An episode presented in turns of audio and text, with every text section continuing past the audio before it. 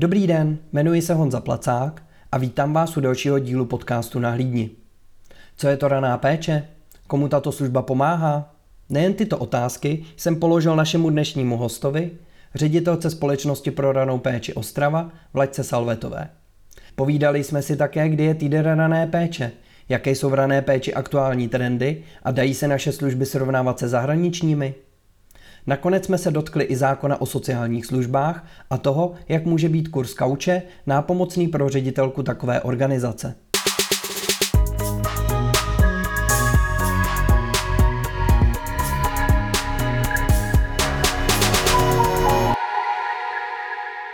Dobrý den, Vlaďko. Dobrý den, Honzo. Vítám vás v podcastu na Hlídni ve studiu Magenta Experience Center na Pankráci a jsem moc rád, že jste přijala naše pozvání. Vy jste ředitelkou společnosti pro ranou péči v pobočce Ostrava a dokonce jste získala titul Lady Business 2020 v kategorii manažérka neziskovky. Jak jste se k nezisku dostala?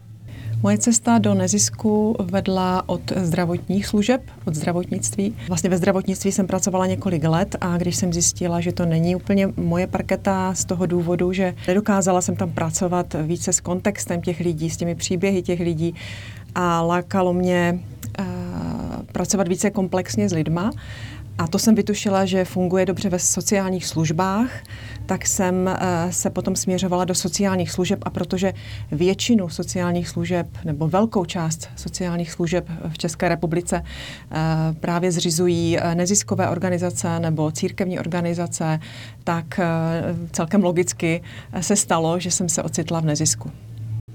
A jaká byla vaše cesta na pozici ředitelky organizace? A moje cesta na pozici ředitelky vedla přes eh, pozici poradkyně rané péče, co, což je ta funkce v rané péči, kdy opravdu se pracuje přímo s klienty, s dětmi a rodiči. A za tu zkušenost jsem moc vděčná, protože eh, to, že vím, co ti rodiče potřebují, jak fungují, jak se cítí a i to, eh, že vím, jak, co obnáší ta práce poradkyně rané péče, ta přímá práce s klienty, tak mi moc pomáhá teďka vlastně v tom řízení a vůbec v té práci ředitelky, protože si tady ty věci umím dost dobře představit. To si myslím, že musí být super, jako když eh, člověk eh, si vlastně projde tu takzvanou práci v terénu, vyzkouší si, co to obnáší a hlavně můžete mít i náhled na to, jak se v té dané pozici cítí vaši zaměstnanci, můžete jim nějakým způsobem poradit, můžete nastavit, nastavit nějaký systém eh, lepšího hodnocení, eh, poradenství. To si myslím, jako, že je určitě jako dobrý směr. Vaše organizace, jak název napovídá, se věnuje rané péči. Vysvětlete posluchačům našeho podcastu, kteří nejsou z neziskové sféry, co je podstatou rané péče? Ještě na úvod toho, než řeknu, co je podstatou rané péče, eh, eh, bych ráda zmínila, že eh, raná péče poskytovaná naší neziskovou organizací a vůbec asi i dalšími neziskovými organizacemi je vlastně vysoce profesionální odborná služba. Není to nějaký zájmový spolek nebo něco takového. To je důležité říct, protože někdo si pod neziskem představí nějaké uh, dobročinné spolky, což je taky krásná práce, krásná věc, ale v našem případě jde opravdu o uh, profesionální službu, sociální službu. Raná péče vlastně v ranku sociálních služeb a je taky stanovená zákonem, takže má svá pravidla, má svou definici. A podstatou rané péče je vlastně provázení eh, rodičů a dětí v situaci, kdy se rodin, rodině narodí dítě s postižením anebo s velmi vážným nějakým onemocněním a s ohroženým vlastně vývojem. Takže uh, ta služba provází uh, od narození miminka až do sedmi let věku celou rodinu a pomáhá jim tu situaci zvládnout a pomáhá taky tomu dítěti, aby se mohlo rozvíjet co nejlépe. Tak ono, ono v začátku, jak jste říkala, tak eh, je to v podstatě registrovaná sociální služba a ono i získat tu registraci asi uh, není úplně jednoduché. Uh, je, eh, jak, jaký je průběh jak, eh, třeba získání eh, registrace sociální služby? Co to všechno obnáší? Registrace sociální služby mm, znamená pro tu organizaci mnoho kroků. Eh, znamená to opravdu zřídit nějaké zařízení, mít tam všechno, všechny podmínky splněné. Znamená to mít odborné pracovníky, opravdu lidi, kteří zase splňují požadavky zákona na vzdělání, eh, na eh, zkušenosti a tak dále. Takže je to velká příprava a je to určitý proces, který stojí mnoho, čas a, mnoho času a úsilí. A taky to znamená vlastně splňovat i standardy sociálních služeb, nějaké standardy i vlastně rané péče, takže uh, většinou ta kvalita je dobrá a je srovnatelná, protože všichni musí tyto podmínky vlastně, musí těmito podmínkami projít. Co vím, tak je tam i uh, pravidelné každý rok uh, nějaké vzdělávání, který musí ty sociální pracovníci projít, aby, uh, aby se pořád posouvali a zlepšovali. Je to tak? Ano, ano. A dokonce i zákon stanoví sice minimální hodnotu, je to, myslím, dosud stále 24 hodin ročně vzděláv, dalšího vzdělávání sociálních pracovníků, ale v naší organizaci vzděláváme teda mnohem víc, protože to nestačí. To opravdu na udržení kroku s dobou a, a vlastně rozvoje těch lidí, kteří pracují v rané péči, by to nestačilo takže to vzdělávání je tam důležitá složka. A kdo jsou vaši klienti, eh, se kterými eh, práce eh, nějakým způsobem probíhá? U nás eh, vlastně v ostravské pobočce společnosti pro ranou péči eh, jsou klienty eh, rodiče s dětmi se zrakovým a kombinovaným postižením. To znamená, že děti, které mají nějakou těžkou zrakovou vadu a k tomu třeba i další postižení, anebo jejich vývoj je ohrožený právě v důsledku zrakového nějakého omezení, tak to jsou naši klienti, s, s těmi pracujeme. Tam patří určitě i, uh, i nějaká jakoby kombinovaná postižení. Není, není to jenom, není to jenom jakoby, uh, tím, ten zrak, vždycky ano, je to ano. jakoby kombinace více. Ano. V poslední době opravdu máme uh, menší podíl dětí s čistě zrakovou vadou a větší podíl dětí se zrakovou vadou, včetně dalších postižení. Povězte nám, kam si myslíte, že se za několik posledních let posunul obor rané péče? Obor rané péče se vyvíjí. Uh, už vlastně tady existuje 30 let, přes 30 let. Uh, a v posledních letech uh, si myslím, že je takový hlavní plus, které já vidím, je to, že mm, vlastně ty organizace, které poskytují ranou péči, se zaměřovaly taky nejen na tu odbornou službu, na tu odbornou část, což je velmi důležité a, a tam je jakoby bylo vždy samozřejmostí se v tomto vzdělávat a stále držet krok, ale i ti lídři vlastně a ti, ti, kteří vedou ty služby rané péče, se vlastně hodně vzdělávali, pracovali na sobě. Existovalo mnoho i takových celorepublikových projektů, které k tomu pomohly. A taky se třeba hodně rozvíjí fundraising v těch organizacích, což je taky jako krásná práce a zase nějaké propojení i s, s, s, tím, s tím širším okolím, s tím širším světem, který vychází vlastně z té bubliny sociálních služeb. Takže mm, tady v tomto vidím velký pokrok a velký posun k lepšímu. Tak ono, ono musí být i poměrně dost těžké v typu vaší organizace, Eh, skloubit eh, to, že vy máte nějakou určitou eh, práci s těma klientama, ale zároveň potřebujete Eh, dejme tomu, eh, i schánět nějaké eh, další financování, protože jenom, jenom ta placená sociální služba to asi zřejmě jako úplně nestačí. A pokud chcete své služby třeba těm svým klientům nabídnout, nabídnout zdarma, tak ten fundraising je poměrně dost důležitá věc. Jakým způsobem jdou tyto věci skloubit? Musíte mít na fundraising třeba přímo jako zvlášť zaměstnance nebo nějakého pracovníka? No, dobře jste řekl, raná péče je vlastně poskytovaná zdarma a taky to vlastně určuje ten zákon o sociálních službách, takže my od klientů nevybíráme nic. Tudíž přesně tak musíme zhánět všechny zdroje na pokrytí těch nákladů služby, eh, kde se dá. Samozřejmě velkou část tvoří různé dotační tituly od státu, od kraje, od obcí.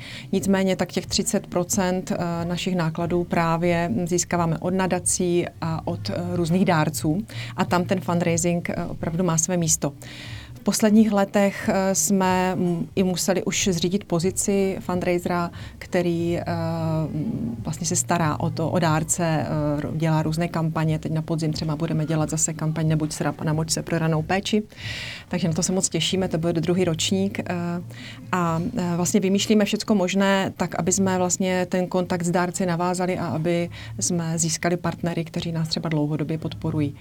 A zároveň, jak jste říkal, dbáme i o tu odbornou stránku, takže zase na druhou stranu máme i své metodiky, kteří zase se více starají o tu odbornou část té služby, aby, to, aby ta služba stala opravdu na dvou nohách, aby byla jak odborná, tak jakoby zajištěná finančně a měla zdroje na to dělat kvalitní práci. Jaké jsou nejaktuálnější novinky a trendy v rané péči? Jsou eh, nějaké věci, které se nově začaly používat u nás v naší republice, eh, nebo jsou věci, které se sem ještě nedostaly a čekáme na ně? Těch novinek a těch různých uh, nových přístupů a metod uh, je hodně. Jsou specifické pro děti s určitou skupinou postižení. Raná péče vlastně v České republice je i takto nastavená, že každý poskytovatel má určité zaměření na určitý typ postižení u dítěte a na to se hodně specializuje, aby to mohlo dělat opravdu dobře, tu podporu dítěte. Takže mm, každý z těch poskytovatelů hledá ty nové metody, jejich spousty. Abych uvedla nějaký příklad, třeba jak jsem říkala, u nás eh, v ostravské pobočce hm, převažuje eh, počet dětí, které mají kombinované postižení, tedy zrakové a další.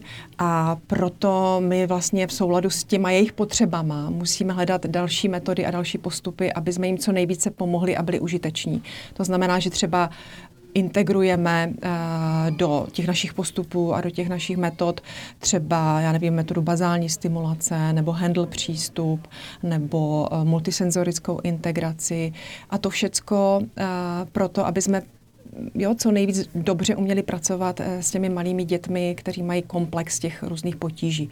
A tak se to, myslím, děje i v ostatních a ostatních poskytovatelů, kteří třeba se zaměřují na autismus nebo na postižení sluchu a tak dále. Myslím si, že fakt eh, sledování těch trendů a zavádění těch nových metod, asi bych tady to období nazvala takovým obdobím opravdu integrace, jo? Kdy, kdy si všímáme těch nových proudů, nových metod a, a hlavně potřeb klientů a podle toho vybíráme a hledáme ty způsoby, jak jim co nejvíc pomoct. Já vím, že se používají i uh, různé moderní technologie. Viděl jsem nějaké aplikace na tablety, to si myslím, že, že vypadalo moc hezky. Pak vím, že některé organizace uh, mývají uh, takové ty místnosti snou, snou zlín, říkám, ano, říkám, ano, to, ano. říkám to dobře. to si myslím, že je taky mezi, mezi klientama oblíbené, mm-hmm. že se tam vlastně uvolní ty klienti. Ano, ano, přesně. Myslím to si, že to, je, že to je určitě hodně a je i fajn, že se sem eh, spousta věcí dostává. Ono uh, určitě uh, určitě jsou země, které jsou, které jsou v tomto oboru trochu víc napřed. Vím, vím, že, vím, že na jedné konferenci bylo zmiňované, že se jezdí hodně do uh, severských zemí, Dánsko, Dánsko, Norsko, vlastně na zkušenou. Je to tak? Máte, máte nějaké podobné zkušenosti? S těmi severskými zeměmi úplně nemám osobní zkušenost, ale když jsme před pár lety hledali uh, místo, kam bychom jeli pro inspiraci do světa, tak jsme nakonec vybrali Portugalsko, protože ty severské země jsou pro nás tím, uh, jak to dělají a tím způsobem tak vzdáleny, že by to vlastně nešlo ani aplikovat a ani by to nevyhovovalo těm našim podmínkám a potřebám. Takže jsme jeli do země, kde jsme věděli, že je to uh, pro nás využitelné, ty informace. A myslím si, že ale raná péče v České republice po těch informacích, které mám a po těch zkušenostech, které mám, což je teda ze Štýrském v Rakousku a právě s tím Portugalském, tak bych řekla, že u nás v České republice je opravdu na špici v Evropě raná péče. Že se nemáme opravdu za co stydět, naopak si myslím, že bychom měli školit ty ostatní země, protože to děláme fakt jako hodně dobře a hodně profesionálně. Um, a třeba když srovnám s tím portugalském, tam třeba ty podmínky pro tu práci mají daleko pionýrštější a vlastně méně komfortní než třeba u nás. Uh, takže mm, třeba vůbec ti pracovníci, aby tu práci chtěli dělat, tak musí mít teda hodně velkou motivaci. Jo, nemají tam to zázemí. Jo. I když mají propojené uh, vlastně už zdravotnictví, uh, sociální službu raná péče a vzdělávací systém, tyto systémy vlastně spolupracují hned na začátku, vlastně, když se dítě s postižením narodí, což je úžasná inspirace pro nás, aby takto propojení fungovalo. To jsme si od tamtud opravdu odnesli. Docílit toho třeba u nás v České republice, ale na druhou stranu, co se týče té samotné práce s tou rodinou, s tím celkem a s tím dítětem, tak si myslím, že jsme uh, jakoby na tom lépe. Ono v podstatě, eh, čím, čím dřív se s tím dítětem začne, tím, tím určitě líp. Tím se dá ano. spoustu věcí, spoustu věcí změnit, eh, když se s ním cvičí, když se mu ukazují ty věci, takže eh, určitě. asi si na toto dítě jakoby mnohem lépe, lépe navyká a u některých, u některých to může i pomoct i s nějakým jakoby lepším zařazením, zařazením jako do společnosti určitě. Určitě, to je vlastně cíl celé rané péče, že jo, včasná podpora, to znamená začít uh, tu rodinu jako celek podporovat co nejdřív to jde po zjištění nějaké diagnózy nebo toho nevyhovujícího stavu zdravotního dítěte a hned začít prostě pomáhat těm rodičům hlavně ze začátku, aby, aby to zvládli, aby se nezhroutili, aby si rozložili síly, aby si věděli rady, aby viděli nějakou budoucnost před sebou. Takže posílení těch rodičů, to je úplně nej, prvotnější role vlastně rané péče a potom jim pomáhat vlastně s tím, aby i to dítě uh, zbytečně nestagnovalo, aby mělo podnětné prostředí, aby se mohlo rozvíjet, i když má určitý handicap. S tím souvisí i informovanost. Myslíte si, že mezi občany je dostatečná informovanost o těchto službách?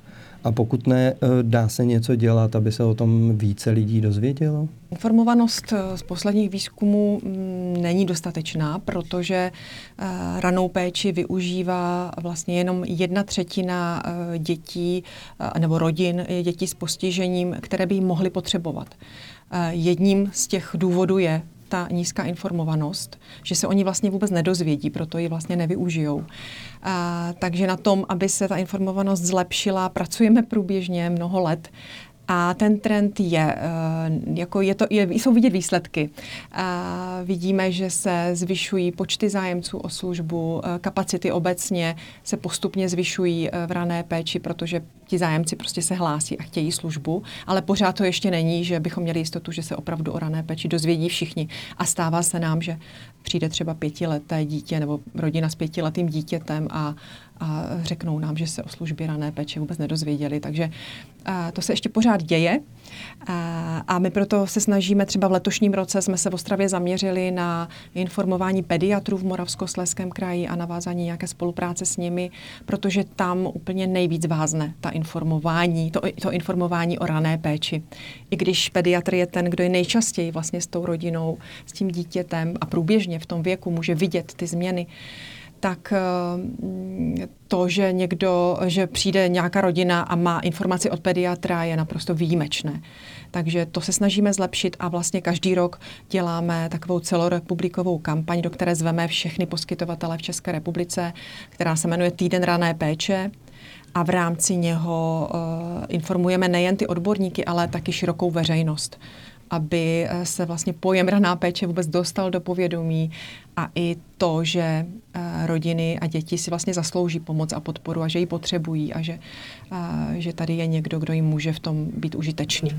Kdy se tento týden koná, ten týden rané péče? Ten se koná vždycky v listopadu a letos bude vlastně od 1. listopadu, tuším, že je hned vždycky v prvním týdnu v listopadu, myslím, že letos to vychází na 1. listopadu, takže už se na to připravujeme a už se těšíme aby, se, aby o rané péči bylo slyšet. Tak všichni, kdo nás poslouchají, tak spozorněte v listopadu, na začátku listopadu se dívejte kolem sebe a přemýšlejte, e, je týden na rané péče. E, souvisí s tímto i nějaké změny v zákonech? Bylo by potřeba něco změnit, aby e, vaše práce byla lepší? Určitě by nám pomohlo, kdyby, kdyby financování třeba rané péče bylo nějak predikovatelné, protože teďka vlastně každý kraj má jiný systém toho financování. Tím, že financování přišlo z Ministerstva práce e, sociálních věcí na kraje, tak každý ten kraj se vytvořil nějakou svou metodiku a podle ní financuje. A je to tak rozdílné, jo, že třeba o 100% až se liší v jednotlivých krajích to, jak, jak si cení rané péče, nakolik si cení finančně rané péče. Takže mm, je to těžké třeba v našem kraji tam opravdu myslí na ranou péči. A naopak tam ta spolupráce se jakoby pořád zlepšuje a slyší na ty naše připomínky, komunikují s námi, což je úžasné. Jo. Takže uh, u nás se celkem dá předvídat, samozřejmě zase záleží, co, co ten stát, že jo? Jak, jak, jak ten kraj podpoří, aby on mohl podpořit ty, ty poskytovatele, ale mm, kdyby, kdyby v zákoně byl opravdu uh, raná péče jako mandatorní výdaj, kterým se dá počítat, jako třeba ve školství, že bychom věděli, že opravdu každý rok dostaneme 100% na ty základní prostě věci, tak aby ta služba mohla spolehlivě fungovat, tak by to bylo krásné. Ale to zatím není a uvidíme, jak to bude do budoucna. Tak je to důležité i pro tu jistotu, že, eh, že eh, vy eh, rok, rok od roku podstatě jste v nejistotě, jestli, jestli, jestli na tu danou službu budete mít financování mm-hmm. a nedej bože, když vám to zruší, tak co se děje? Musíte tu službu zrušit nebo najít pro to financování jinde? Doplatit to z něčeho? No, takové situace občas samozřejmě v některých službách nastávají. A nám se to ještě nestalo, že bychom byli úplně takové jako na hranici. Zatím i obce, i, i kraj, i vlastně ty zdroje státní nějak, nějak se to vždycky poskládalo. Ale mm, jak říkám, ta jistota není a, a vím, že jsme si třeba museli brát někdy půjčku, tak abychom třeba první období roku vůbec zvládli, a abychom měli z čeho platit mzdy a tak dál. Takže um, není to jednoduché pro ty, uh, pro neziskové organizace, které nemají pod sebou nějakou peřinu naspořených peněz a vlastně žijou z roku na rok. Ale i díky fundraisingu a vlastně té komunikaci na všechny strany se nějak daří um, jakousi aspoň jistotu v nejistotě mít. Když jsme u toho financování, tak vaše organizace byla dokonce eh, podpořena v programu Včasná pomoc dětem eh, pod záštitou eh, nadace do své občanské společnosti. O jaký projekt konkrétně šlo?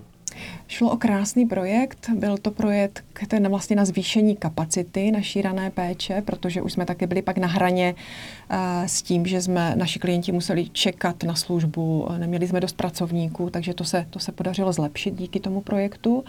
No a taky byla úžasná věc, že jsme uh, díky tomu projektu navázali spolupráci s osmi zařízeními prvního kontaktu v našem kraji. My jsme si je tak nazvali, zařízení prvního kontaktu, ale byly to různé vlastně eh, instituce, většinou zdravotní, kde jsme opravdu za nimi jezdili, eh, měli jsme tam nějaké stáže, osobně jsme se s nimi potkávali.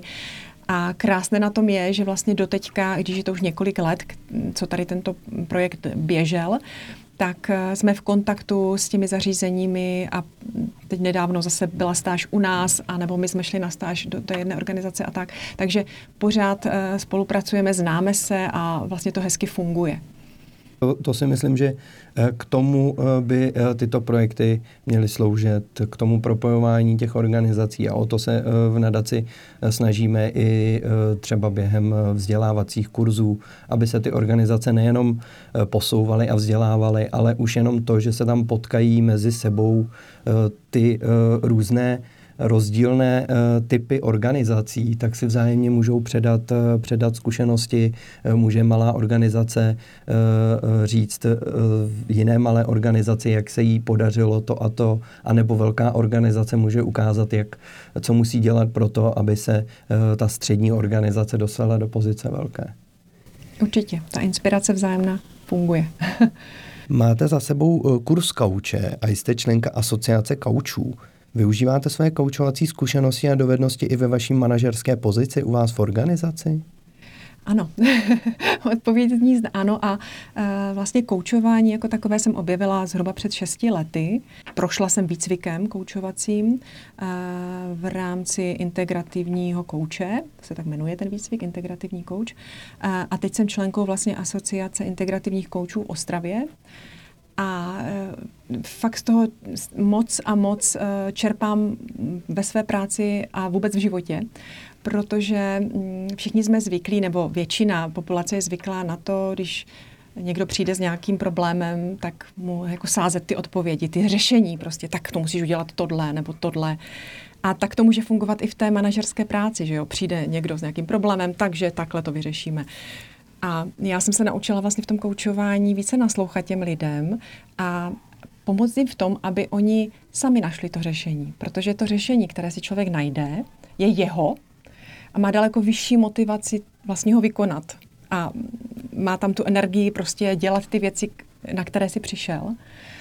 A, a víc to baví prostě a je to jeho řešení. Takže tohle, ten, mana, ten koučovací přístup třeba i v tom řízení organizace je úžasná věc a strašně mi to pomáhá, aby lidi byli angažovaní, aby je to bavilo, aby mohli přicházet s vlastními řešeními, nápady a aby jsme využili vlastně i ten potenciál celého toho týmu. Tak stejně to může fungovat samozřejmě i v práci s klienty, proto třeba moje kolegyně, poradkyně rané péče nedávno prošly taky takovým sice krátkým, ale prošly kurzem koučování, aby to mohli přenášet i do té praxe s klienty, kdy je to místo nejenom radit a dávat ty návody, ale naopak pomoct třeba tomu rodiči, když hledá třeba svoji další cestu životní, Eh, pomoct mu těmi otázkami a tím koučovacím postupem k tomu, aby si, tu, aby si to našli ty odpovědi. Takže je to krásné, všem bych to doporučovala všem manažerům a zjistit něco víc o koučování a zavést to do praxe. To si myslím, že je velice hezký přístup. Eh, děkuji vám, eh, Vlačko, za dnešní rozhovor. Děkuji posluchačům, že nás posloucháte. Budeme moc rádi, když náš podcast doporučíte svým známým, případně když nás ohodnotíte v podcastové aplikaci. A pokud máte nějaký zajímavý tip eh, na téma nebo na hosta, eh, určitě nám napište na e-mail nahlídni zavináč gmail.com. Děkuji moc, mějte se krásně, naslyšenou.